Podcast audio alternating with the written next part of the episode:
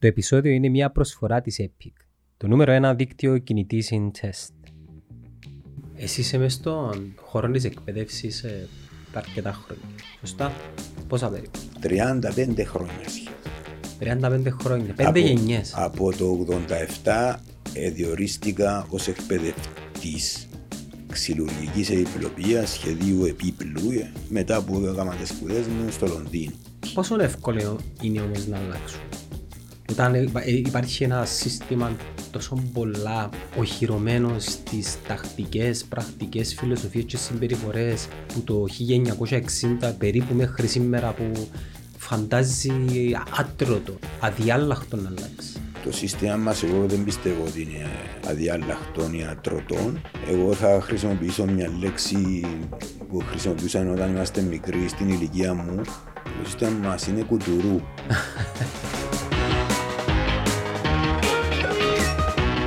νέοι, οι νέοι, οι νέοι. Εγώ πιστεύω ότι οι νέοι εν- εν να αλλάξουν τον κόσμο του αύριο. Τούτη γενιά. Η προηγούμενη δεν τον αλλάξει. Κοίταξε να δεις, μπορεί να τον αλλάξει Πάει πιο κοντά στο μικρό. Ο λόγος που εγώ πιστεύω και είμαι αισιοδόξος ότι θα αλλάξει η νέα γενιά είναι γιατί πολλοί νέοι μας εργάζονται στο εξωτερικό. Δυστυχώς η Κύπρο λόγω του ότι είναι ένα νησί, ε, θεωρήσαμε εδώ και μερικές δεκαετίες, μπορεί και από την εποχή της ανεξαρτησίας της Κύπρου, ότι είμαστε το κέντρο της γης, το κέντρο του κόσμου. Αν είμαστε. Ε, μπορεί να είμαστε. λοιπόν, οπότε ε, επειδή δεν ταξιδεύαμε κιόλας παλιά Ισχύει, ή σωστός. ταξιδεύαμε για 15 μέρες, μια εβδομάδα για holidays ίσως Ήταν ε, σπουδάζαμε Ήταν ακριβά τα απλώς ταξίδια. Ναι, ε, σπουδάζαμε και επιστρέφαμε. Ο νους μας ήταν πάνω στις σπουδές μας δεν παρακολουθούσαμε τι γίνεται. Εμείναμε στάσιμοι. Αυτήν την εποχή τα τελευταία χρόνια οι νέοι μας εργάζονται πλέον και ζουν στο εξωτερικό. Τούτο μπορεί να φέρει την αλλαγή. Εντάξει, δεν είναι η πλειοψηφία όμως. Έστω όμως τσινιλοί θα δημιουργήσουν τη διαφορά. Γιατί; Πώς είναι να τη δημιουργήσουν οι διαφορέ. γιατί να μπουν μέσα στην κοινωνία, ε, να δουλέψουν μέσα στην αγορά εργασίας και θα φέρουν το τι γίνεται και κάπου αλλού εκτός που τον το δυσμυρών τόπο. Μα πώς είναι να το φέρουν νέοι που να γίνουν 60 και να θέλουν να Όχι, ε, επαναπατριστούν. θα μει- το ευχάριστο είναι ότι δεν θα πάνε να μείνουν οι παραπάνω Είσαι Κύπροι. σίγουρος για το. Ναι. Εμένα η αδερφή μου εργάζεται εξωτερικό. Δεν τη θέλω να Και έρχεται. είναι η κόρη μου η οποία μετρά ότι θα μείνει ξέρω τόσα χρόνια γιατί είναι ένα αντέχει, ένα αρχιτέκτονας. Σπουδάσε στη Γαλλία. Και δεν αντέχει την εκμετάλλευση στην Κύπρο γιατί υπάρχει τούτη εκμετάλλευση. Και είπε να πάω να δουλέψω τέσσερα χρόνια, είναι στη Δανία αυτή τη στιγμή.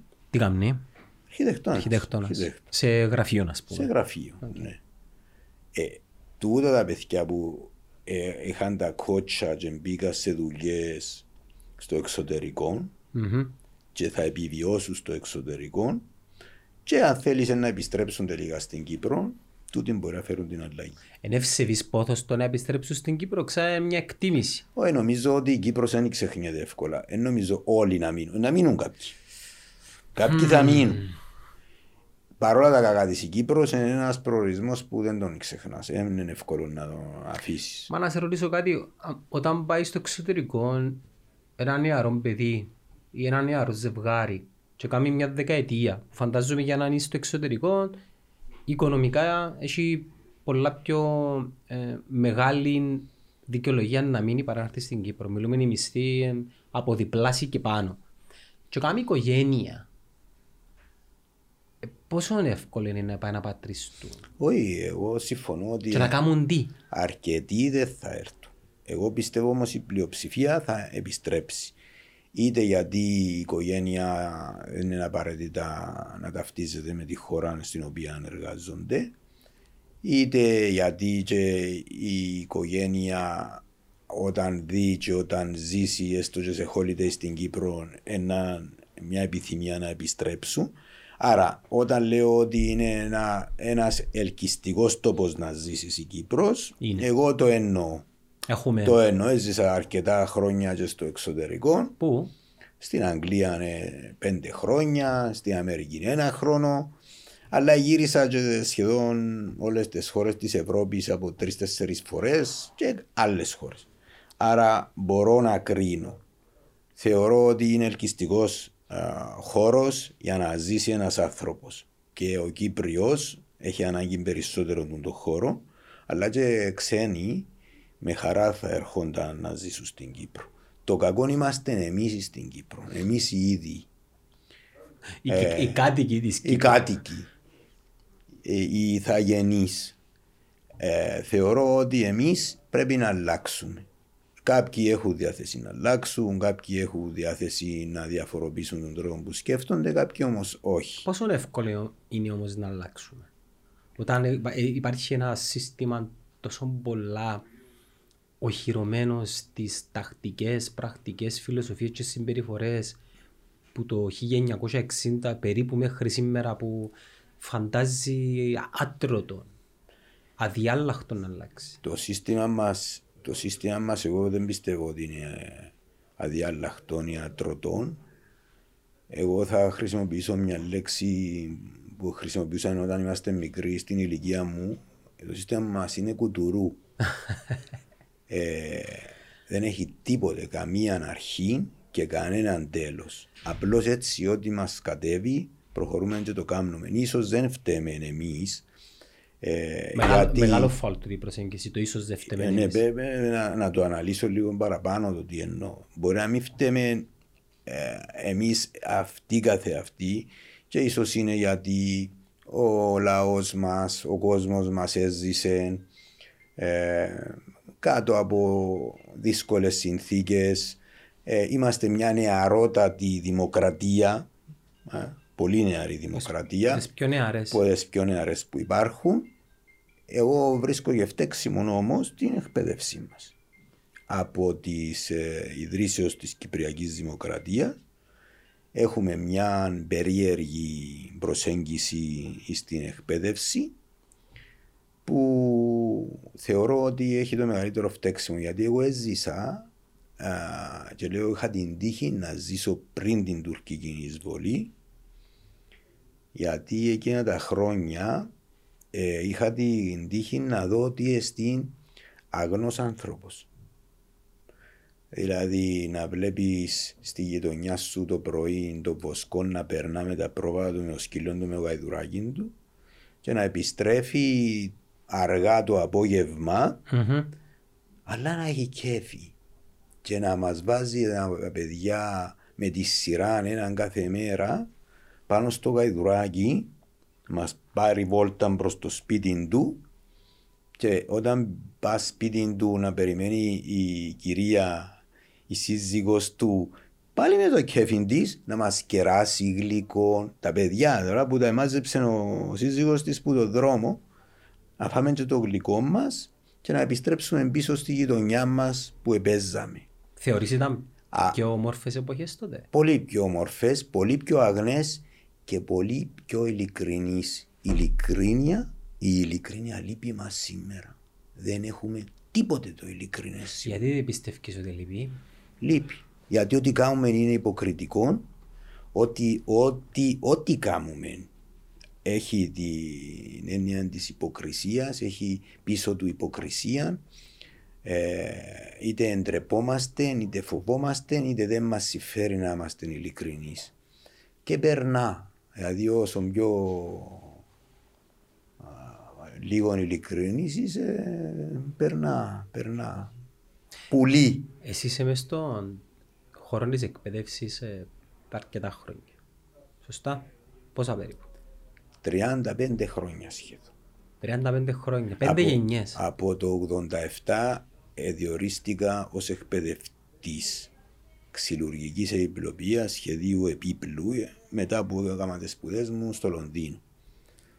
Ε, δούλεψα σαν εκπαιδευτικός, έζησα παιδιά τα οποία τώρα είναι καταξιωμένοι μέχρι και την Αμερική. Έχω μαθητή που είναι σήμερα σχεδιαστής επίπλων, καλός σχεδιαστής επίπλων.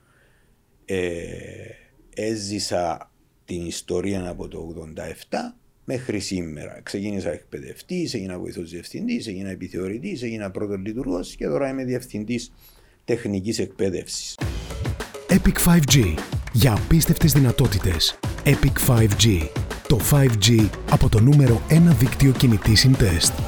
Πόσο άλλαξαν οι μαθητές του 1975 με 80 με τώρα; Οι μαθητές αλλα, αλλάζουν όχι τόσο πολύ όσο νομίζουμε.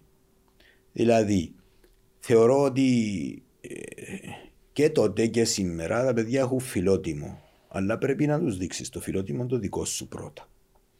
Τα παιδιά έχουν όνειρα, έχουν στόχους, είχαν και τότε, έχουν και σήμερα. Μπορεί με το δικό μας τέξιμο των γονιών τα παιδιά να, να εχάσαν λίγο από αυτόν το οποίο ονομάζαμε πειθαρχία. Εγώ θεωρώ ότι η πειθαρχία είναι σημαντική παρόλο που δεν είμαι υπέρ της στρατιωτικής πειθαρχίας, δηλαδή ό,τι σου που θα κάνεις να με ρωτάς. Όχι. Αλλά να πειθαρχήσουν πρώτα στον εαυτό τους. Δεν λέω ότι δεν έχουμε παιδιά σήμερα που πειθαρχούν στον εαυτό τους. Αλλά θεωρώ ότι παλιά ήταν περισσότερο, υπήρχε περισσότερο τούτο. Τον εποχή τη δική μου μπορούσε να ξεκινήσεις με μια βαλίτσα να πάεις στο εξωτερικό να σπουδάσεις και το εννοώ με μια βαλίτσα να δεν σου δίνει ο γονιός σου χίλιες λίρες τότε να σου πει κοιτάξτε τούτα έχω πιένε. Και εσύ έπρεπε να πειθαρχήσεις να βάλεις κάτω τη ζωή που ονειρεύεται ένας, ένα νέος και το στόχο και να βρεις το balance μεταξύ του των, των δύο και να φτάσεις εκεί που θέλεις. Σήμερα είναι δύσκολο ένας νέος να το κάνει. Για ποιο λόγο; Θέλεις γιατί περάσαμε μερικές δεκαετίες ευμάρειας, θέλεις γιατί εμείς οι γονείς επειδή στερηθήκαμε δεν θέλαμε να στερηθούν τα παιδιά μας υλικά αγαθά, ε. Γιατί θεωρώ ότι στερούμε τα παιδιά μας σήμερα, γιατί δεν έχουμε τον χρόνο που θα έπρεπε να έχουμε. Δηλαδή η μητέρα μου εμένα πάντα τα σπίτι, έτοιμη.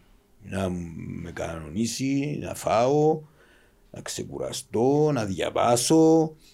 Διαβάσες, ναι, εντάξει, πρέπει να παίξεις. Θεωρείς σημαντικό το ρόλο της μάμας στο σπίτι; Σημαντικότατο, δεν υπάρχει μεγαλύτερη ευλογία που να έχεις τη μάνα σου κοντά σου. Του λέω μα- κοντά σου, κοντά σου να έχει χρόνο να αφιερώσει για σένα. Ε, Ναι, αλλά η προοδευτική τάση του σήμερα όμως τοποθετεί τη γυναίκα σε έναν πλαίσιο όπως του άντρα ο οποίος ήταν ανέκαθεν και τούτο το πλαίσιο είναι η καριέρα και η, η προσωπική της στόχη. Το ένα Κα- δεν αναιρεί το άλλο.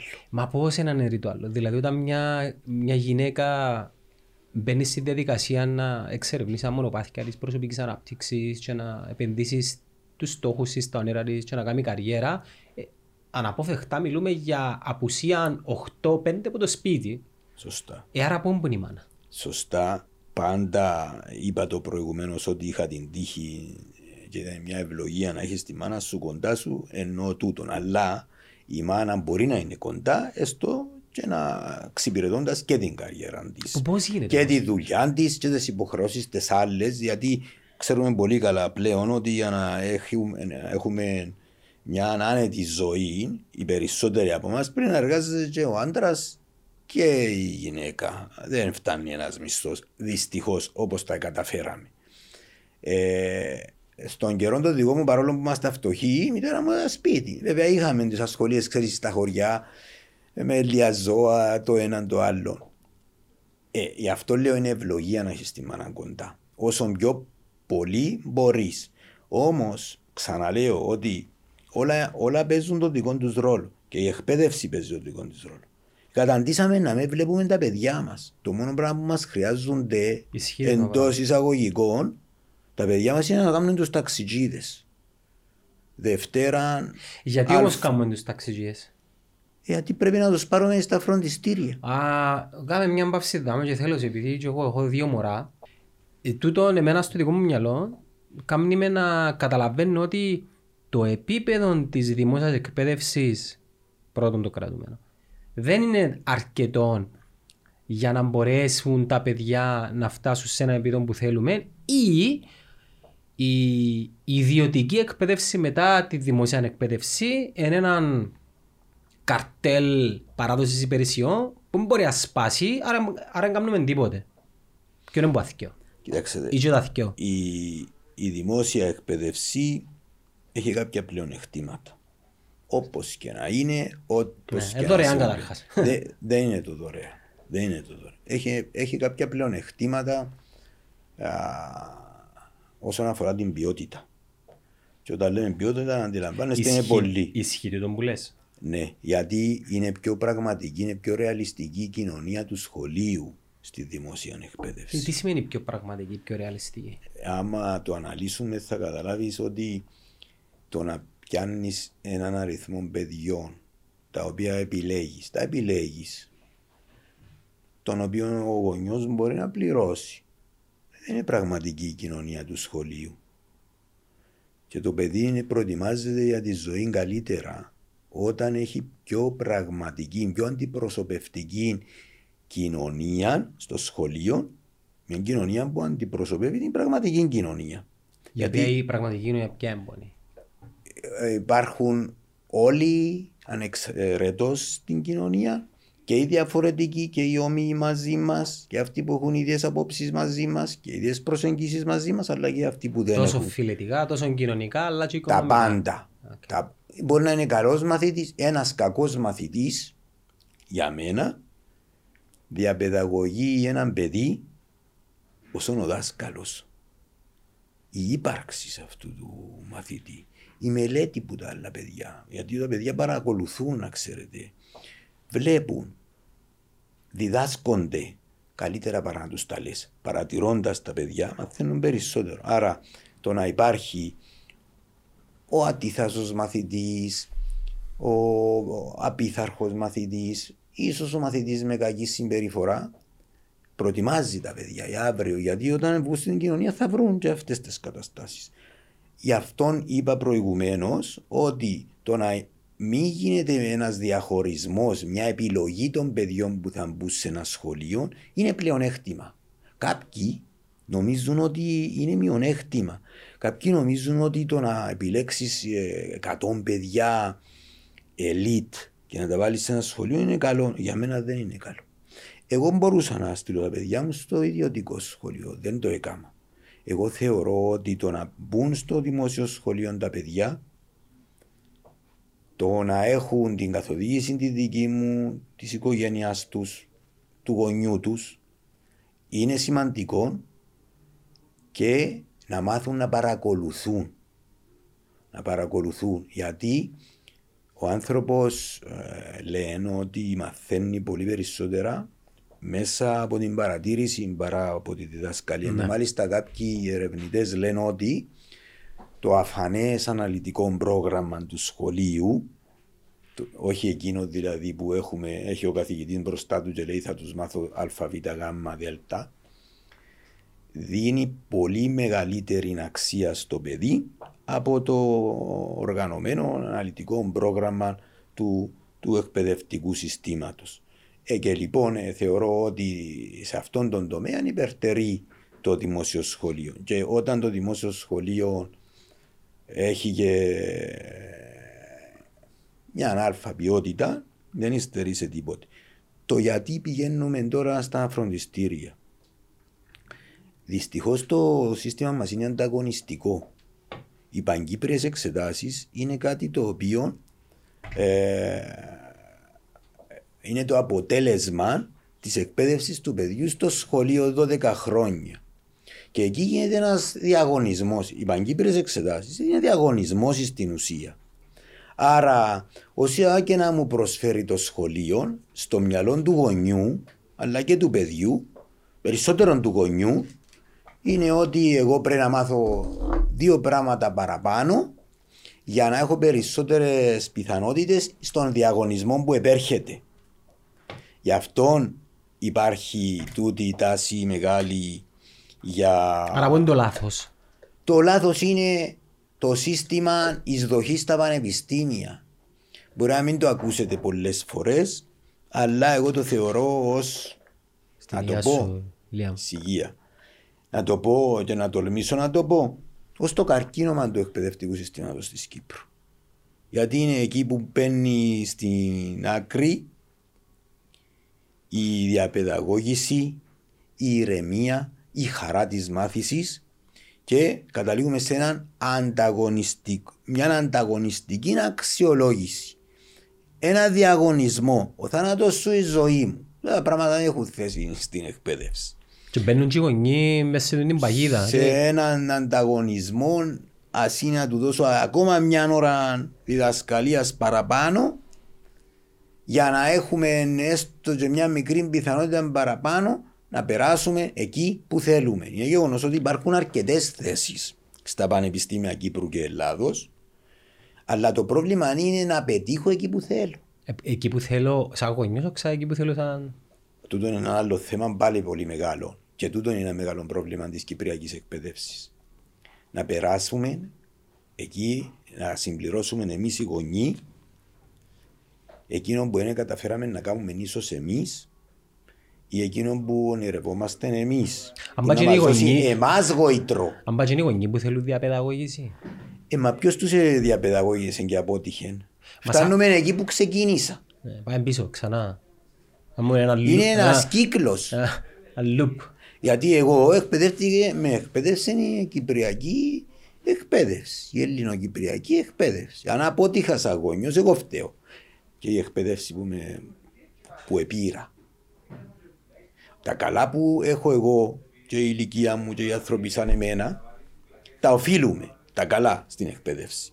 Τα κακά που έχουμε, πάλι τα οφείλουμε στην εκπαίδευση που έλαβαμε και ασφαλώς και στα, ε, Μα η στους εκπαίδευση παράγοντες τότε- στην κοινωνία. Η εκπαίδευση τότε ήταν πιο, ο ρόλος της ήταν πιο καταλήτικος. Είχε, είχε πιο μεγάλη επιρροή προς τους μαθητές. Στη σήμερα ημέρα, εκείνο που λαλείς, εκείνο με την πειθαρχία, είμαι και εγώ, είμαι και εγώ πολλά υπέρ της πειθαρχίας, επειδή για μου είναι ευκαιρία να πω ένα ρητό που λένε ότι οι, οι δυνατοί άνθρωποι σε μια κοινωνία δημιουργούν εύκολους καιρούς.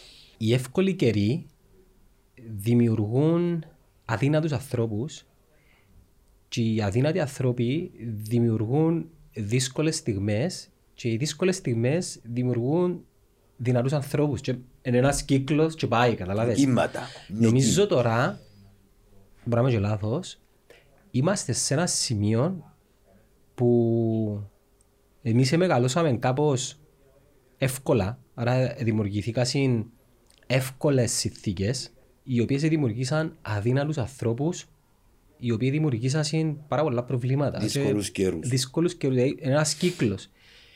Ενώ υπάρχουν μοντέλα στο εξωτερικό, τα οποία κυρίως στη Σκανδιναβία, την οποία αναφέρουν πάρα πολύ, τα οποία μοντέλα προσεγγίζουν με τέτοιον τρόπο γενικά την κοινωνία και κυρίως την παιδεία που δημιουργούν συνεχώς μία κατάσταση Ανισορροπία. ανισορροπίας, δηλαδή είσαι πιο ανήσυχος. Και ο τρόπος που το κάνουν είναι εν, εν ένα σύστημα εκπαιδευτικό το οποίο αφήνει τα ταλέντα να εξελιχθούν και ο καθένας μας έχει έναν, ένα ξεχωριστό ταλέντο. Και τούτο με τις εξετάσεις εν τούτο που λέμε συχνά ότι εδομημένες για ένα συγκεκριμένο μοτίβο αξιολόγησης και προσπαθεί και το μοτίβο να βάλει όλους τους ανθρώπους οι οποίοι είναι διαφορετικοί μέσα σε εκείνο το κουτί.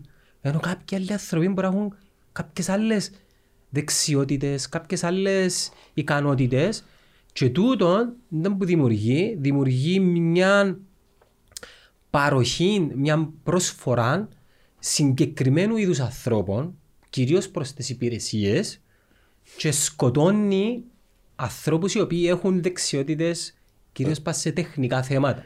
Και το αποτέλεσμα ποιο είναι μόνοι; Σήμερα διαβάζω ο ξενοδοχειακός κλάδος έχει πρόβλημα 7.000 θέσεων, άκου τώρα, 7.000 θέσεις. Βασικά να το πούμε κουτσά καθαρισμένα, δεν βρίσκεις γκαρσόνια, μάιρες, ε, δεν βρίσκεις Μπάρμεν. τα πάντα. Και έναν άλλο πράγμα που διακρίνω, επειδή τα τελευταία τρία χρόνια ανακαινίζω, χτίζω, δεν βρίσκουμε Τεχνίτες. τεχνίτες. Και παιδιά, ε, εγώ είπα το, εγώ είπα το πολλές φορές στον κύκλο μου, εάν εγώ εξανάρκευκα την καριέρα μου, θα πήγαινε να μάθαινε μια τέχνη και να το πει θα γίνουμε με τις λίρες. Αν είναι ο αυτός σκοπός τα λεφτά. Είναι απίστευτο. Έχω έναν θείο ο οποίος είναι φοβερός πελεγάνος. Ο άνθρωπος είναι... Το καλύτερο επάγγελμα, ε. Είναι τέχνη για μένα. Ο άνθρωπος είναι 60, πρέπει να στα 65-67, φοβερός πελεγάνος. Και δουλεύει, επειδή αγαπά πολλά δουλειά του, όπως το σύλλο που λαλούμε. Και εγώ ερωτώ τον, επειδή μεγαλώνει και κουράζεται, δηλαδή θεωρώ τον κουράστηκε. Και λέω του, ρε, φίλα, μα ε, τα παιδιά σου ε, γιατί δεν αναλαμβάνουν την επιχείρηση; Δεν κάνει σου. Κανένας είναι. Και που είναι αφήτητος άνθρωπος που το επάγγελμα χάνεται μία πληροφορία παράδοσης πες το τέχνη. Ξέρεις γιατί δεν αναλαμβάνουν τα παιδιά. Με τσεμπέλιες να μπορεί. Όχι. Πάλι φταίει η εκπαίδευση. Ε, Πού τους πού εκπαιδε- φταίει- πού γε- πού φταίει η δεν, εκπαίδευση. δεν είχαν την τύχη να γνωρίσουν τούτο το επάγγελμα. Το συγκεκριμένο, το οποίο ξεκίνησα και εγώ. Επέρασα από πανεπιστήμια, έκανα διδακτορικό, δεν στερούμε εκπαίδευση. Αλλά τούτο το συγκεκριμένο επάγγελμα και οι χαρές που μπορεί να σου δώσει, η ικανοποίηση που μπορεί να σου δώσει, δεν μπορεί να τις αλλάξεις με τίποτε και η δημιουργικότητα που σου δίνει, η, ο- η- το ερέθισμα να σκεφτείς, να γίνεις δημιουργικός, το συγκεκριμένο επάγγελμα και άλλα τεχνικά επαγγέλματα. Είναι εκπληκτικά.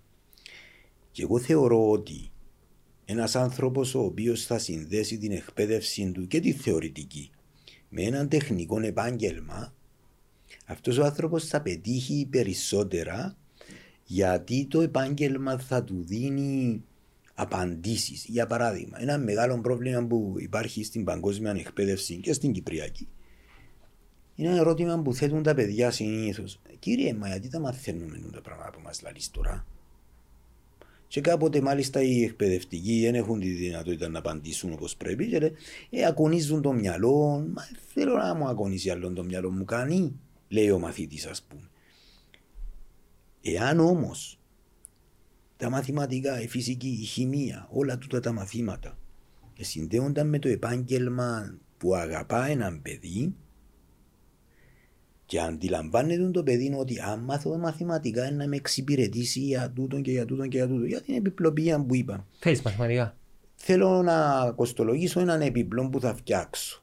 Αν είναι δυνατό, ξέρετε, στα εργοστάσια, στις άλλες χώρες του κόσμου, πιθανόν και στην Κύπρο κάποια εργασ- εργοστάσια, αξιολογείται και κοστολογείται ακόμα και ο χρόνος και το, ο ηλεκτρισμός που χρειάζεται ένα μηχάνημα, ο χρόνος που χρειάζεται το ανθρωπίνο δυναμικό, το φως που χρειάζεται για να βλέπει κάποιος να δουλέψει όπως πρέπει, τα πάντα, ακόμα και το τελευταίο σεντ, ούτως ώστε να μπορεί να ξέρεις πόσα θα κοστίσει τούτη, τούτη η κατασκευή, ε, πόσο κέρδος θα πρέπει να λάβω, πόσο θα είναι το κόστος να την παρουσιάσω τούτη την κατασκευή σε μια έκθεση για να πάει ο πελάτης να την αγοράσει. Τούτα όλα είναι μαθηματικά. Ξέρετε πόσα μαθηματικά μπορεί να μάθει ένας άνθρωπος προσπαθώντας να πετύχει τούτα που είπα; Ναι. και πόσο να αγωνίζεται το μυαλό του ακόμα και ο χρόνος που να περάσει το ξύλο πάνω από τη μηχανή. Η ταχύτητα του ξύλου όταν περνά πάνω από τη μηχανή. Πόσα κομμάτια μπορώ να κάνω σε μια ώρα; Τούτα όλα πρέπει να τα μετρήσει ένας σύγχρονος επιπλοποιός. Και μπαίνουμε μετά στη νέα τεχνολογία. Μηχανές CNC. Ε, που πρέπει να προγραμματιστούν. Για εκείνους που δεν ξέρουν να μπορεί οι μηχανές CNC, θέλεις να μας πεις Να τι πούμε, μπορεί. είναι ε, computerized numerical control, είναι μηχανές οι οποίες ε, προγραμματίζονται με ηλεκτρονικό υπολογιστή και κινούνται, έχουν τη δυνατότητα να κινηθεί το, Με κοπτι- λέιζερ. το κοπτικό εργαλείο. Μπορεί το κοπτικό εργαλείο να είναι λέιζερ, μπορεί να είναι συμβατικό εργαλείο που γυρίζει, μπορεί να υπάρχει μηχανή CNC για να χρησιμοποιείται για τα ξύλα, Τα πλαστικά, τα αλουμίνιο, Με το laser ατσάλι. engraving. Βασικά με, με, με, α- με απλή επεξήγηση, απλά επειδή γνωρίζουν το μηχανή CNC, βασικά είναι τεράστια μηχανήματα, τα οποία με ένα με κομπιούτερ, βάλεις τους το σχέδιο πάνω, βάλεις τους το υλικό πάνω και μετά πάσουν και κάνουν τη Και μπορεί δουλειά να τους. υπάρχει και ένα ρομποτικό σύστημα να πιάνει το ξύλο να πιάνει το ξύλο που τέλειωσε, το κομμάτι ή το μεταλλό ή το οτιδήποτε, να το βάλει κάπου, να το στιβάζει, να πιάνει. που- Να το... Δηλαδή και βλέπεις ότι τα μηχανήματα κινούνται από μόνα τους. Άρα ο τεχνικός πλέον είναι εκείνος ο οποίος θα ρυθμίσει όλα τούτα. Οπότε βλέπουμε και μια ε, τάση διαφοροποίησης των επαγγελμάτων. Τα επαγγέλματα δεν είναι τα ίδια που ήταν πριν 30-40 χρόνια ή που ήταν ο παππούς μας. Στην Κύπρο έχουμε και τούτο το πρόβλημα. Αργούμε να καταλάβουμε ότι έχουν αλλάξει πράγματα. Α, Σίγουρα κύριε Ηλίας, είσαι σίγουρος για το πράγμα. 100%. Λοιπόν, Αργούμε να καταλάβουμε. Νομίζουμε ότι τα πράγματα είναι τα ίδια. Όλα βλέπουμε να αλλάζουν γύρω μας. Και πολλά πιο ε, με, με ραγδαία Αλλά σε ανάπτυξης. κάποια μένουμε ίδια τάξη. Μένουμε στις αντιλήψεις τι παλιές. Για να είναι τελεία. Στο δημόσιο, ας πούμε, χρησιμοποιούν φαξ.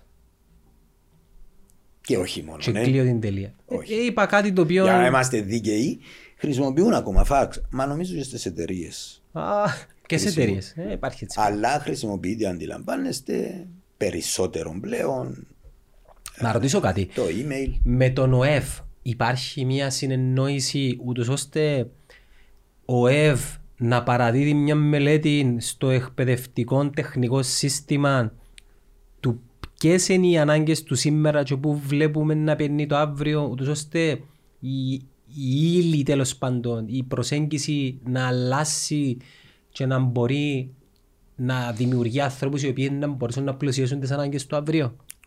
Πολύ καλή τούτη ερώτηση. Ε, θα ήθελα να πω εδώ ότι τα τελευταία χρόνια έχουμε εγκαινιάσει μια στενότατη συνεργασία τόσο με τον ΟΕΒ όσο και το ΚΕΒΕ. Μμμ, Εντάξει, γεγονός. Το- Οπότε το έχουμε, περιεχόμενο όμως. έχουμε υπογράψει και ε, κάποια μνημόνια συνεργασίας. Στην πράξη. Στην ναι. πράξη βέβαια. Να σας πω ένα παράδειγμα. Αυτή τη στιγμή έχουμε ετοιμάσει ένα πρόγραμμα εκπαίδευσης για τα μεταλλικιακά Ινστιτούτα, τα ΜΙΕΚ όπως τα ξέρει ο παραπάνω κόσμος, το οποίο ήταν, ζητήθηκε από εμάς να το κάνουμε από τον ΟΕΦ. Μας είπαν ότι έχουμε πρόβλημα με ανθρώπους οι οποίοι να είναι υπεύθυνοι παραγωγής σε ένα χώρο εργασίας, σε ένα εργοστάσιο, α πούμε. Ναι. Είπαμε τους, πέ μας λίγο, πες, πέστε μας λίγο παραπάνω. Ήρθαν καλή ώρα όπως είμαστε εμείς εδώ που μιλούμε με τον καφέ μας. Οι άνθρωποι ήρθαν. Πέστε μας λίγο παραπάνω για την, την ανάγκη. Εξηγήσαν μας. Εζήτησαμε τους να μας καταγράψουν το τι θέλουν να ξέρει τούτος ο τεχνικός. Ο ίδιος ο ΕΒ με ευχαρίστηση και είναι προς τιμή ε, των ανθρώπων ε, καταγράψαν το περιεχόμενο του προγράμματος και μπήκαμε εμείς ως εκπαιδευτικοί που είμαστε ε, περισσότερο εκπαιδευμένοι στο να μετατρέψουμε την ανάγκη σε εκπαιδευτικό πρόγραμμα και δημιουργήσαμε ένα εκπαιδευτικό πρόγραμμα. Ξανακάναμε τη συνάντησή μας, ε, παρουσιάσαμε το, είδαν το, είδαμε τις παρατηρήσεις τους κλπ. Και δημιουργήσαμε ένα πρόγραμμα Πότε το- έγινε τούτο; με τους τελευταίους μήνες. Αυτή τη στιγμή Α, οκ, είμαστε το εσύ. προωθούμε για έγκριση στον ΔΙΠΑΕ, στο φορέα διασφάλισης της ποιότητας της ανώτερης εκπαίδευσης. Γιατί τα μεταλυκειακά Και Ινστιτούτα κινούμαστε γλήορα, ξέρεις η γραφειοκρατία πας τα πράγματα. ταχύτατα. Δεν υπάρχει Δεν γραφειοκρατία. υπάρχει γραφειοκρατία. Η γραφειοκρατία υπάρχει για κάποια πράγματα. Για κάποια άλλα πράγματα, άμα θέλεις, δεν υπάρχει. Βάζεις στην πάντα τη γραφειοκρατία. Ήρθαν οι άνθρωποι κοντά μας, κάναμε τη συνάντησή μας, σκεφτήκαμε πράγματα, αποφασίσαμε, προχωρήσαν, στείλαν το υλικό που είπα ότι μας στείλαν και αυτή τη στιγμή είμαστε έτοιμοι. Με το καλό θα ξεκινήσουμε το Σεπτέμβρη. Και είναι ένα πρόγραμμα, όπως είπα, το οποίο είναι σχεδιασμένο στην ουσία από τους εργοδότες. Το τι χρειάζονται οι εργοδότες. Το τι νομίζω εγώ Σε ποιες δεν ηλικίες έχει απευθύνεται- σημασία. Σε ποιες ηλικίες απευθύνεται; δεν υπάρχει περιορισμός, αλλά Και συνήθως αυτές πάτε έρχονται. 15. Όχι. Απόφοιτοι μέσης εκπαίδευσης. Είναι ανώτερη εκπαίδευση τα μεταλυκειακά Α, Ινστιτούτα. οκ. Είναι σαν να πηγαίνεις σε ένα κολέγιο. Ναι. σε ένα κολέγιο Αλλά παρέχει μας το, το δημόσιο. το δημόσιο. Άρα Είναι χωρίς, κο- άρα συγχρηματοδο- χωρίς κόστος. μηδέν κόστος, ε, είναι συγχρηματοδοτούμενο από το Ευρωπαϊκό Κοινωνικό Ταμείο κατά 85%. Είναι ψηλό, ψηλή η συγχρηματοδότηση, η χρηματοδότηση από την Ευρωπαϊκή Ένωση. Οπότε φανταστείτε ένα πρόγραμμα τριτοβάθμιας εκπαίδευσης, ανώτερης εκπαίδευσης, που είναι εντελώς δωρεάν και εγγυάται κάτι που κανένας άλλος δεν εγγυάται. Ότι μόλις τελειώσεις, για να μην πω και πριν τελειώσεις, ότι θα εργοδοτηθείς. Πο- Πόση διάρκεια έχει το Δύο πρόγραμμα; χρόνια. Δύο Είναι δύο χρόνια. ακαδημαϊκά έτη. Θέλεις κάποια κριτήρια για να... Απόφυτος, να είσαι απόφυτος μέσης εκπαίδευσης. Είτε να τέλειωσες δηλαδή λύκειον ή τεχνική σχολή. Απλά να πω κάτι δάμε. Για να μην πέσεις στην παγίδα ο, ο οποιοσδήποτε. Ναι, μεν υπάρχει το πρόγραμμα, ναι, μεν διάσου πολύ γνώση και πρακτική, ναι, μεν υπάρχει ζήτηση στην αγορά, αλλά στο τέλος της ημέρας πρέπει να σ' αρέσει και να το αγαπάς.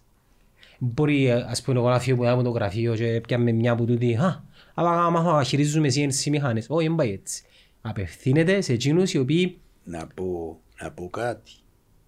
Για να αγαπήσεις μια κοπέλα, ε, γνωρίζεις; πρέπει να την Ε, γνωρίσεις. καλά, αν τη δεις πας στον μπαρ και κάμει σου... που- Αν δεν την γνωρίσεις, πώς θα την αγαπήσεις; Ε, μα μια και Άρα- ημέρα σήμερα, μια και ημέρα σήμερα, Ε, δεν του Αγίου μπορεί να τη Βαλεντίνου. δεις πας στον μπαρ και Χωρίς να... να την δεις ή κάποτε κάποιοι ερωτεύονται και μέσω του διαδικτύου τώρα, είναι μόδα. Όμως γνωρίζεις τι με έναν διαφορετικό τρόπο. Ναι. Ε, άμα δεν ξέρεις κάποιον ή κάποια, δεν την ερωτεύεσαι. Και η δουλειά, το επάγγελμα είναι ακριβώς το ίδιο. Ένας άνθρωπος για να γνωρίσει ένα επάγγελμα και να το, να το αγαπήσει, Πάρτε σε τριβή μαζί του. πρέ- ε, για να αγαπήσει έναν επάγγελμα, πρέπει να το γνωρίσει. Άλλο πρόβλημα της εκπαίδευσής μας. Τι ευκαιρίας μας δίνει να γνωρίσουμε άλλα επαγγέλματα από αυτά που Η ήδη εβδομάδα, εκτό- ε, εργασία, εβδομάδα εργασίας που ονομάζεται. Υπάρχει είναι το πράγμα; σεβαστή, υπάρχει, αλλά εγώ ξαναλέω. Να σε ρωτήσω ένα- για έναν επάγγελμα το οποίο είναι hot επάγγελμα Ρώτα. στη, στον κόσμο αυτής. Βιομηχανικός σχεδιαστής. Να μου σημαίνει το. Το ίδιο ρωτούν και τα παιδιά. Τι είναι ο βιομηχανικός σχεδιαστή. Είναι ο σχεδιαστής, ο designer που λέμε, ο οποίος σχεδιάζει προϊόντα για τη βιομηχανία. Σαν πες μου ένα σχεδιάζει παράδειγμα. προϊόντα τα οποία θα γίνουν από τη βιομηχανία. Αυτό το τραπέζι για παράδειγμα. Αυτό Ναι. το μικρόφωνο. Ακόμα και το ποτήρι. Είναι βιομηχανικά προϊόντα. Πρέπει κάποιος να τα σχεδιάσει. Και ακόμα αυτό το ποτήρι το οποίο μπορεί να φαίνεται απλό. Βλέπετε ότι έχει στην άκρη ε, κάτι το οποίο του δίνει δύναμη όταν το πιάνεις να μην, Εγκρουζείς. να μην καείς κλπ. Άρα το κάθε πράγμα για να το βλέπουμε και το χρησιμοποιούμε επέρασε από ένα βιομηχανικό σχεδιαστή. Οι χώρες που έχουν βιομηχανικούς σχεδιαστές έχουν και καλή βιομηχανία. Σαν Γιατί ποιες είναι- εμποντούτες, η Δανία για παράδειγμα, μια σχετικά μικρή χώρα. πάντα καταλήγουμε στη Σκανδιναβία. Ενώ όποια πέτρα σηκώνεις, Όχι, ρε. μπορεί να πω και τη Γερμανία να θέλετε. Μπορεί να πω την Αμερική να θέλετε. Ε, δεν γίνεται. Οι Ιάπωνες δεν μπορείς να έχεις βιομηχανία χωρίς να έχεις design, χωρίς να έχεις σχεδιαστές. Αυτή τη στιγμή έχουμε έναν μικρό αριθμό σχεδιαστών στην Κύπρο οι οποίοι εργάζονται, μπορεί και στις- στην Κυπριακή βιομηχανία, αλλά εργάζονται και με το εξωτερικό. Δηλαδή, ξέρω κάποιον εγώ που εργάζεται στην Αμερική, αλλά είναι στην Κύπρο. Μμμ.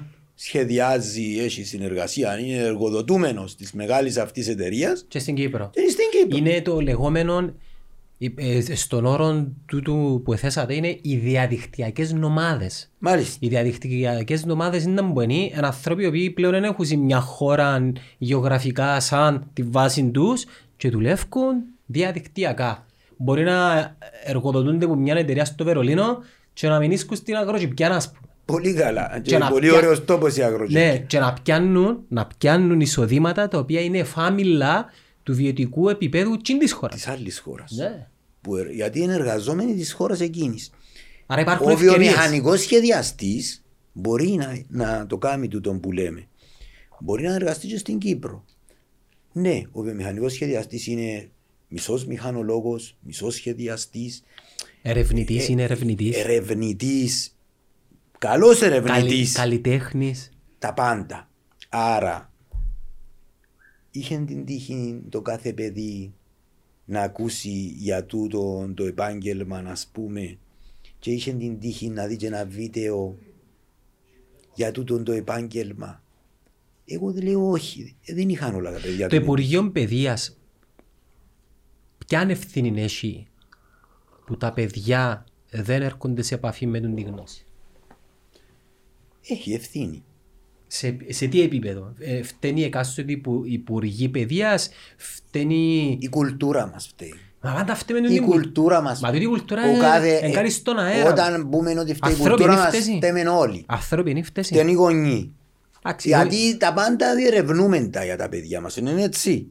Ναι. Εγώ έχω τέσσερα παιδιά. Α σου ζήσω. Ευχαριστώ. Ο πιο μικρός, Τα ο- δι- Ο πόσο- μικρός μου είναι Δευτέρα Λυκείου. Και ο πιο μεγάλος; Η μεγάλη μου είναι 26 χρόνων και εργάζεται αρχιτέκτονα στη Δανία. Αγκόνια έχεις. Όχι. Όχι. Ακόμα, ακόμα. Σιγά σιγά. Λοιπόν, ελπίζω σύντομα. Και εγώ. Ε, Για σένα, όχι για μένα. Εσύ δεν μόνο θα ελπίζεις γιατί ε, χρειάζεσαι χρόνια ακόμα. Ε, μεν το πεις. ε. Σε μια δεκαετία μπορεί χωρίς να το καταλάβεις να... ε, Και εμένα δέκα χρονών. ο- Ε, Να ξέρετε οι νεαρότεροι ότι τα χρόνια περνούν πολύ γρήγορα. Ναι. Χωρίς να το καταλάβεις. Κοιτάζεις πίσω και λες για όνομα του Θεού πότε πέρασαν τότε τα χρόνια. Αν είναι ωραία όμως αξίζει ο κόπος. Ωραία ή μη ωραία αξίζει πάντα πάντα πάντα πάντα να ξέρετε ότι αξίζει αυτό που πέρασες. Ποτέ δεν πρέπει να μειώσεις και να μηδενίσεις αυτό που έχεις περάσει. Αυτό που έχεις περάσει είναι ωραίο. Είσαι εσύ. Είναι, το τι έχεις περάσει είναι ο εαυτός σου. Γι' αυτό ποτέ δεν πρέπει να μισούμε αυτό που έχουμε περάσει. Αλλά περνά πολύ γρήγορα. Να, Έλεγαμε για τις ευθύνες. Οι, οι, οι ευθύνες, οι ευθύνες ξεκινούν από το γονιό. Ο γονιός τα πάντα ερευνά τα. Τούτο γιατί δεν το ερευνά. Τα πάντα τα δίνουμε στα παιδιά μας. Τούτο γιατί δεν το δίνουμε. Ε, γιατί θα είναι είπαμε, θέμα κουλτούρας. δένουν αυτά που έχουμε πει προηγουμένως, ε, ότι επειδή εμείς δεν ξέρουμε, εμείς ξέρουμε τον δικηγόρο, εμείς ξέρουμε ε, τον λογιστή, ξέρουμε αυτά που τον γιατρόν, Μα ε, γιατί τα ξέρουμε. Κάποιος έδειξε μας τα. γιατί είναι πιο εύκολες οι εικόνες να τις δούμε. Έχει τούτες. πρότυπα όμως. Είναι τα πρότυπα πιο ευδιάκριτα, Μάλιστα. πιο πολλά. Ας κάνουμε πρότυπα τα οποία Λοιπόν, ε- εκείνα που δεν μπορούμε να τα δούμε γιατί να αρρωστήσει το παιδί, πάει στον γιατρό. Άρα το πρότυπο του γιατρού το ξέρει. Των εκπαιδευτικών του, αγαπήσαμε όλοι κάποιους εκπαιδευτικούς μας, άρα έχουμε πρότυπα για εκπαιδευτικό. αθλητισμό να Αν αφήνουμε δούμε και τον κανένα έξω. δικηγόρο με κανένα μαζεράτη, ε, ε, δημιουργήσαμε ακόμα ένα πρότυπο, αλλά και βλέπουμε τις άλλες χιλιάδες δικηγόρων που μπορεί να παίρνουν χιλιά ευρώ το μήνα. Τόσα πια. Ε, να δούμε τον δικηγόρο με το πετυχημένο. μαζεράτη, Ναι. με το ξέρω εγώ τι. Λοιπόν, άρα δημιουργούνται οι εικόνες, κάποιες εικόνες δημιουργούνται, κάποιες λαθασμένα και κάποιες δεν δημιουργούνται ποτέ. Εκεί είναι η ευθύνη του συστήματος να τις δώσεις στο παιδί. Αλλά έχει ευθύνη και ο γονιός που δεν το απαιτάει ή δεν παίρνει εκείνος την ευθύνη να τις δώσεις στο παιδί του. Μα αν το πάρουμε και που θέμα, επειδή οι γονείς, εντάξει, για να μην τους αδικούμε, ο γονιός δεν είναι εγωιστής, αλλά θέλει το καλό του παιδιού του. Και το καλό του παιδιού του υποσυνείδητα είναι να είναι ασφαλές και να μπορεί να έχει ένα βίο ο οποίος να του εξασφαλίζει μια άνετη ζωή. Άρα πάμε στο κομμάτι λεφτά. Εγώ και που θέλω να σου πω είναι ότι παιδιά οι τεχνικές εργασίες, αν είσαι παίχτης, είναι πολλά πιο παραπάνω τα λεφτά από ότι να πάει γραφιάς, δικηγόρος, λογιστής πλέον. Επειδή υπάρχει, καταρχάς υπάρχει ζήτηση και πάντα δεν υπάρχει ζήτηση. Ακόμα και με την πρώτη της τεχνολογίας πάλι πρέπει να κατέχεις, που τούτα όλα που Και λαλείς. τώρα πρέπει να Ναι. κατέχεις περισσότερα. Και δεύτερον, πολλά πιο σημαντικό, και δεν είναι καθόλου ρατσιστικό τούτο, υπάρχει έλλειψη γηγενών επαγγελματιών που ό,τι και να, όπως και να το φέρεις, λόγω κουλτούρας, υπάρχει μια πιο... ε, υπάρχει μια εμπιστοσύνη. Χωρίς να δικούμε τα παιδιά τα οποία από τρίτες χώρες και κάνουν τις δουλειές. Υπάρχει έλλειψη. Υπάρχει, υπάρχει ελλείψη. Εγώ ε, θα, θα ήθελα να σταθώ στο επαγγέλματα τεχνικά σήμερα. Για παράδειγμα, εγώ θα δώσω μια εικόνα ενός υδραυλικού πριν 30 χρόνια και ενός υδραυλικού σήμερα να καταλάβουμε τη διαφορά.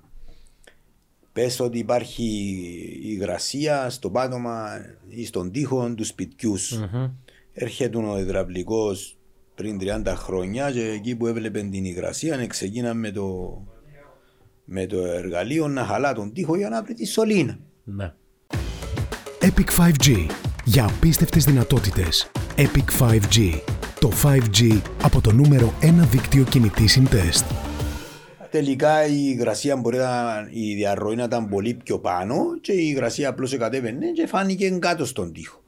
Μπορούσε να χαλάσει τον μισό τοίχο, να μην πω τον μισό σπίτι, για να έβρει τούτο το πρόβλημα που υπήρχε να μπορέσει να το διορθώσει. Σήμερα με την τεχνολογία αν υπάρχουν ε, μηχανήματα τα οποία μπορεί να σου έβρουν ακριβώς που γίνεται ε, η διαρροή.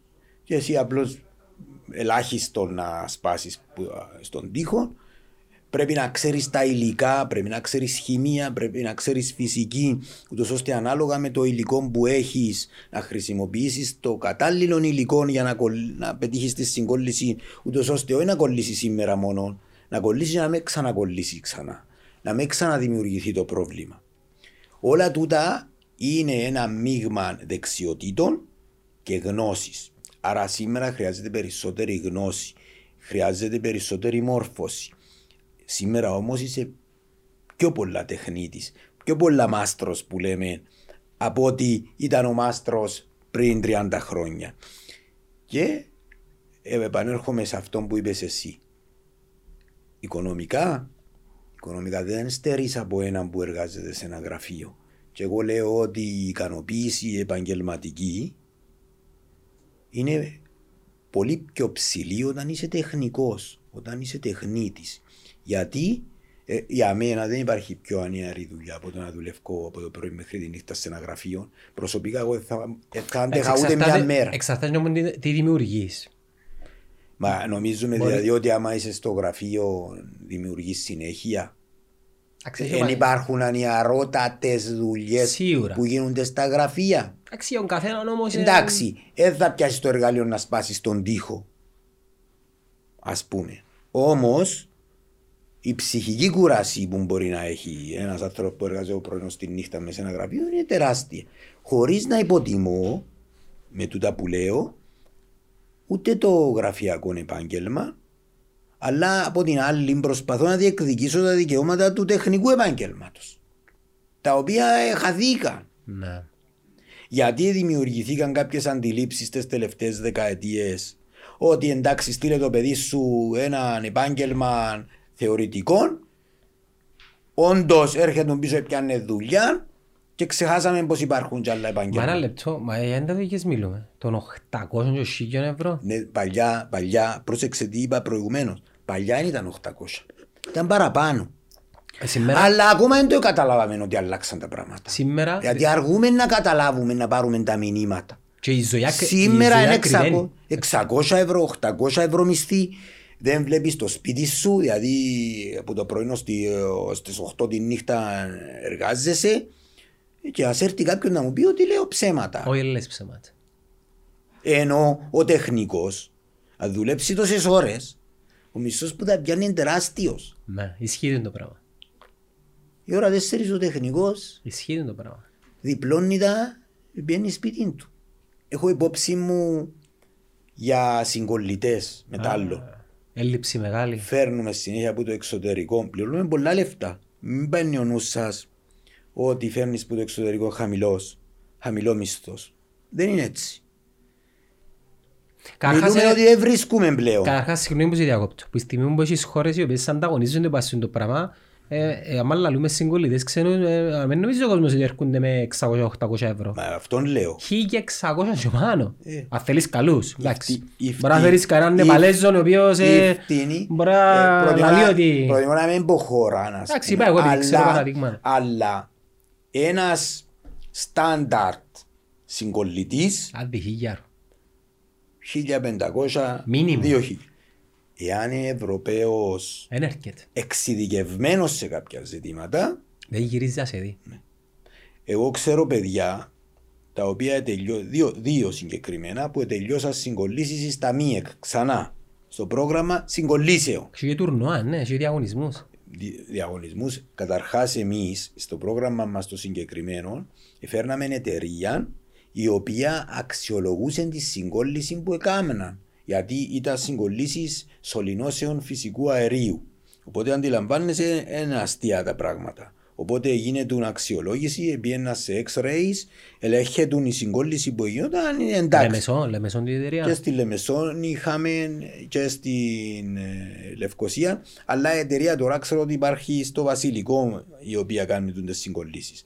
Όμως, τότε τα δύο παιδιά πήγαν στην Νορβηγία μόλις τελειώσαν τα ΜΙΕΚ και εκπαιδευτήκαν για υποβρύχιες συγκολλήσεις. Και με νερό.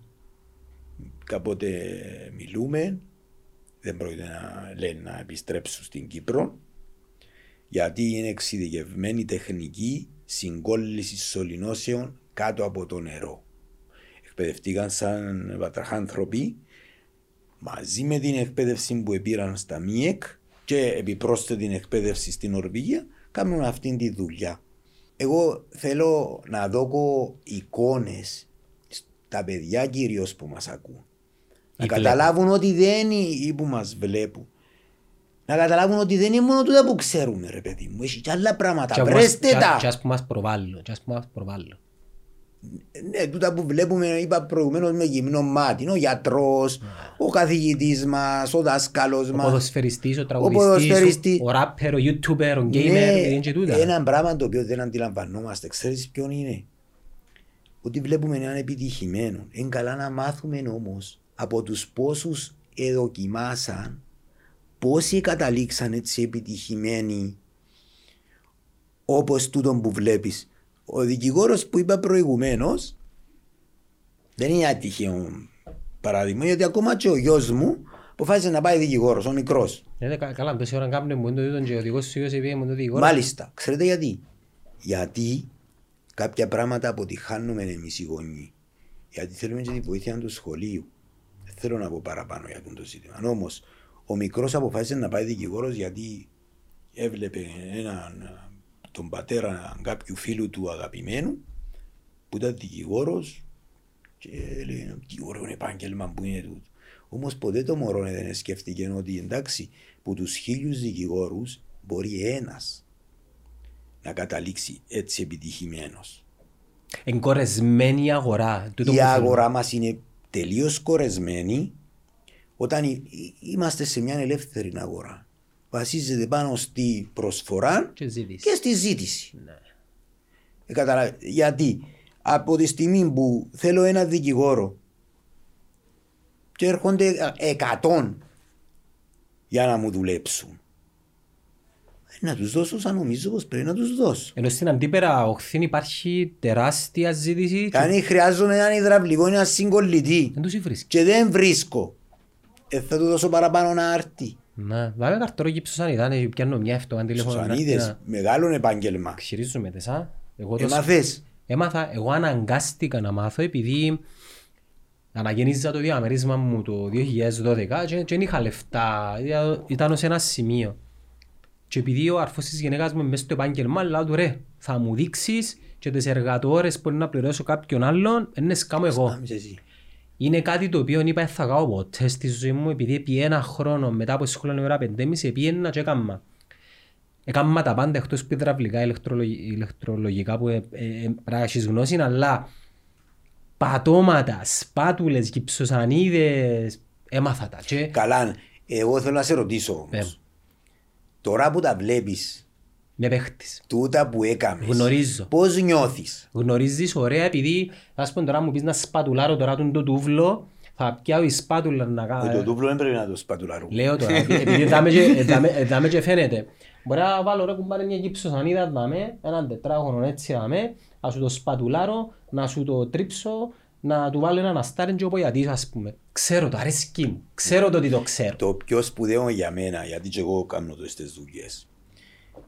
Εντάξει, εγώ σπούδασα και, τη- και το, σχέδιο, το σχέδιο επίπλου, την κατασκευή.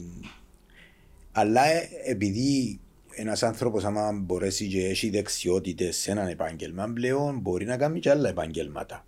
Γιατί μπορεί. Τα χέρια υπακούν στον εγκέφαλο. Γιατί Ναι. η δεξιότητα ακριβώς τούτον είναι. Δεν είναι κάτι το οποίο τα χέρια μας κινούνται μόνα τους. Λίγο τα κεραμικά μου είναι τα φάτια, αλλά τέλος πάντων, Θέλουν δεν λίγη ξέρω. τέχνη παραπάνω. Αλλά το μεγαλύτερο, η μεγαλύτερη ικανοποίηση είναι άμα το κάνεις και δεις τι πράγμα έκανα. Αφού λαλώ σου Ηλία μου, το διαμέρισμα μου που ανακοίνησα έμεινες σκατσάμε 8 χρόνια, τώρα νοικιάζω εδώ σε άλλους. Δε, Όταν εκάθομαι μου πας στον καναπέ και θωρούν μου, λένε συνεργάς μου ρε, έτσι είναι τη γωνιά, ε, ε, ε, ε, ε, ε, ήμουν εγώ μέσα σε τον το χώρο, Ε, χτιμάς το πάρα Ε, πολλά. ε, ε. Και γλιτώνεις και λεφτά. Και γλιτώνεις Πόσα πα- ερ- πάρα Πόσες πολλά- εργατόρες πάρα πολλά γλιτώσα λεφτά. δώδε- ένα χρόνο, 12 μήνες.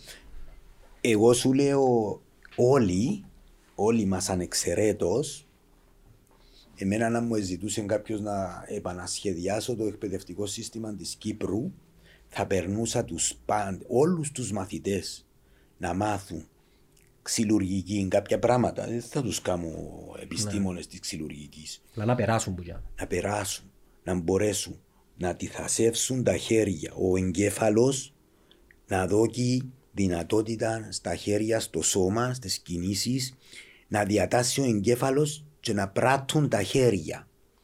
Μεγάλη υπόθεση τούτο το πράγμα. Μετά, projects, κατασκευές, μπορεί να είναι υδραυλικά, μπορεί να είναι ξυλουργική, μπορεί να είναι γυψοσανίδες, μπορεί να είναι μεταλλοτεχνία. Συγκολλήσεις. Κα... Όλα τα παιδιά πρέπει να μάθουν. Ξέρετε, πα- σε παγκόσμιο επίπεδο υπάρχει πρόβλημα αυτή τη στιγμή. Κάποιοι μάλιστα ανησυχούν και λένε ότι σε κάποια χρόνια δεν θα υπάρχουν δεξι... οι άνθρωποι, οι νέοι μας, θα έχουν δεξιότητες. Δηλαδή να αλλάξουν μια λάμπα που λέμε κάποτε, θα μπορούν. Και οι μεγαλύτερες εφευρέσεις που δεν ξεκίνησαν είναι που ανθρώπους που μάχουν τα που- μαχαίρκα που- τους. που πράτταν, ε, ε, ήταν στην πρακτική. Ναι. όσα και να πεις, όσα και να προβλέψεις, αν δεν κάνεις κάτι, δεν μπορεί να πεις ότι είναι οκ. Στο σχεδιασμό του επίπλου, το επίπλο μπορεί να ακούεται άμα χαραστό πράγμα να πούμε. Αλλά μιλούμε για έπιπλα τα οποία όπως είπα προηγουμένως είναι βιομηχανικά, δηλαδή θα μπουν στην παραγωγή, θα κάνεις έναν ή δύο. Πρέπει να σκεφτείς τα πάντα. Σχεδιάζεις το επίπλο. Έχουμε, δόξα τω Θεώ, σήμερα προγράμματα τα οποία μπορείς να σου το κάνουν φωτογραφία. Ναι, γλιτώνεις Αν- χρόνο. Αν μην καταλάβεις ότι τούτο το πράγμα που βλέπεις Ψεύτικο. ε, ε, ψεύτικο. Αν δεν κάνεις το prototype όπως λέμε, δεν μπορείς να πεις ότι κατέληξα. Πρέπει να κάνεις το πρώτο, το πρότυπο, να το ελέγξεις, να κάνεις τις δοκιμές, ακόμα και για να δώσεις εγγύηση για έναν επιπλό, περνά από κάποιες δοκιμές. Ούτως ώστε να μπορεί να πει ο, ο, Αποδείξεις κατασκευα... Όχι να αποδείξει. Ο κατασκευαστής πρέπει να ξέρει μια καρέκλα εγώ να δω πέντε χρόνια εγγύηση. Αν στα τρία χρόνια διαλύσει, η καρέκλα θα διαλύει, σημαίνει ότι εγώ να, πρέπει να αλλάζω την καρέκλα στον κάθε καταναλωτή. Άρα ο, ο, ο κατασκευαστής όταν, όταν δώσει εγγύηση ξέρει κατά 99,9% ότι το προϊόν του είναι να αντέξει του την εγγύηση. Και υπάρχει τρόπος για να το ελέγξει. Δεν είναι κουτουρού όπως είπαμε προηγουμένως. Άρα υπάρχει πολλή επιστημονιοσύνη και στούτους τους τομείς. Δε- δεν είναι δηλαδή το, ε, να τα παίρνουμε τα πράγματα ελαφρά για να λέμε «Α, καλά, πελεκάνος τούτος, Ναι. τούτος είναι υδραυλικός, τούτος είναι Ε, Μαθηματική τενεκετζής». πρώτα, ε, φυσική πρώτα. Είναι φυσική, είναι μαθηματικά Εν και τέχνη. είναι η πράξη. Η πράξη που είναι μεγάλη υπόθεση. Να σου πω κάτι ε, πρωτού κλείσουμε απλά έτσι. Ήξερες το ότι το πιο δυνατόν κανάλι YouTube στην Κύπρο που Κυπρέους είναι ένα κανάλι που έχει σχεδόν 2 εκατομμύρια χρήστες, ε, followers, subscribers και βασικά είναι τα, τα, είναι τα καναλιανοί, είναι παιδιά τα οποία κατασκευάζουν με την τέχνη του που λαλείς εσύ συγκολλήσεις ηλεκτρολογικά σχεδιασμό πρωτότυπα βγάλουν τα βίντεο, ανεβάζουν τα μέσα στο YouTube και τα βίντεο τους έχουν 24 με 30 εκατομμύρια views Κυπρέοι που την πάφω. Ε, Να βάλω το όνομα στην περιγραφή για να, για να δει και ο κόσμος ε, για ποιους εννοώ. Άρα τούτοι δεν μου συνδυάσαν. Δηλαδή μερικές φορές θα θέλουμε να συνδυάσουμε θέματα. Ε, συνδυάσαν την τέχνη την οποία συζητούμε το σύνορα και εκμεταλλεύονται και την τεχνολογία που τους παρέχει τη δυνατότητα να την προβάλλουν προς τα έξω και να βγάλουν και λεφτά που θυκιό πόρους. Και είναι η απόδειξη πόσο θεαματικό είναι να φτιάχνεις κάτι. Για αν έχεις ζήτηση να το δει ο Γιατί άλλος, το είναι- βλέπει ο κόσμος. Δεν αρέσκει. Γιατί είναι θεαματικό. Γα- Εγώ κάποτε ήβρα μια καρέκλα κάπου, έβαλαν τη δίπλα από το γκάλαθο. Μια διαλυμένη καρέκλα. Παλιά. Σταμάτησα με το φορτηγάκι μου και έβαλα την πάνω στο αυτοκίνητο. Πήρα τη στο εργαστήριο μου και ξανά φτιάξα τη. Άμα δείτε πώς ήταν η καρέκλα, η συγκεκριμένη, και πώς είναι σήμερα, θα μπορέσει κάποιος να καταλάβει το πόση σημασία, πόση αξία έχει να μπορείς να φτιάξεις πράγματα. Τούτο που κάνουν τα παιδιά που είπες προηγουμένως, κάνουν το πάρα πολύ στον κόσμο. Στην Αμερική, στην Θωρείς τους, ε, ναι. Βεβαίως βρε. Α, σε θωρείς τους. Ξέρω ότι Λοιπόν, θωρείς. τούτο το πράγμα είναι της μόδας και αποδεικνύει αυτά που λέμε τόση ώρα. Το πόσο θεαματικό είναι όπως τις τρίπλες που κάνει ένας ποδοσφαιριστής και αρέσκει μας να τις βλέπουμε, τα σουτ κλπ. Ναι, υπάρχουν και άλλα πράγματα τα οποία είναι εκπληκτικά και τραβούν το θαυμασμό του ανθρώπου. Και πάνω απ' όλα το θαυμασμό των δικών μας που τα κάνουμε. Τούτο είναι πολύ σημαντικό. Άρα, εγώ λέω ότι με στον τον κόσμο που ζούμε υπάρχουν πράγματα που δεν τα ξέρουμε και όταν πρόκειται να επιλέξουμε επάγγελμα δεν επιτρέπεται να μην ξέρουμε σήμερα. Γι' αυτό είπα φταίμε όλοι. Πρέπει να, να αποκτήσουμε τις απαραίτητες εικόνες, όπως έχουμε εικόνες για, για τα επαγγέλματα που φαίνονται καθημερινά, βλέπουμε καθημερινά. Πρέπει να αποκτήσουμε εικόνες και για τα επαγγέλματα που δεν φαίνονται. Και τότε με τον σωστό τρόπο να επιλέξουμε. Εγώ δεν λέω ποτέ σε κανένα πήγαινε στην τεχνική εκπαίδευση μην πας λύκειον, όχι. Πριν όμως επιλέξεις, Δώσ' δώσ' το chance. δώσ' το chance στον εαυτό σου. Ναι, στον εαυτό σου, όχι στο επάγγελμα. Να είσαι δίκαιος με τον εαυτό σου, να ενημερώσεις τον εαυτό σου, ούτως ώστε να πάεις σε κάτι που πραγματικά σου αρέσει. Όχι αρέσει του πατέρα, της μητέρας ή στους φίλους σου, ακούω κάποτε παιδιά, αλλά είναι να πάω στο τάδε σχολείο γιατί είναι να πάνε οι φίλοι μου. Εμείς οι νέοι, όταν είμαστε νέοι, φίλους κάνουμε κάθε μέρα. Το επάγγελμα όμως που να επιλέξεις Μια, δυο φορές. είτε μας αρέσει είτε όχι, θα μας συντροφεύει για όλη μας τη ζωή. Παρόλο που ακούετε ότι αλλάζουν επαγγέλματα συνέχεια πλέον. Αλλά συνήθως αλλάζει λίγο η μορφή. Δεν αλλάζει πλήρως το επάγγελμα. Άρα είναι μια μεγάλη απόφαση. Οφείλουμε να της δώσουμε το chance που πρέπει για να πάρουμε την κατάλληλη απόφαση. Μια χαρά. Ηλία μου χάρηκα πάρα πολλά για την κουβέντα μας. Ελπίζω να ξαγωγώ εγώ σύντομα χάρηκα. και Όποτε θέλεις. να περιμένω να δω πόσες τεχνίες να βγάλετε. α. Επόμενο εξαμηνία να... τεχνίτες, έχει κομμωτική, έχει Ε, μαγική. μα Είναι τέχνη και τεχνίτες, εκεί. είναι τεχνίτες, είναι τεχνίτες. Προχτές έβλεπα μια διαφημιστική καμπάνια ενός πανεπιστημίου στην Αμερική, εντάξει, η οποία ήταν εκπαίδευση που δουλεύει, education that works, Ε, μα ξέρεις, έχει θεωρία η οποία λέει learning by doing. learning by doing. Ναι.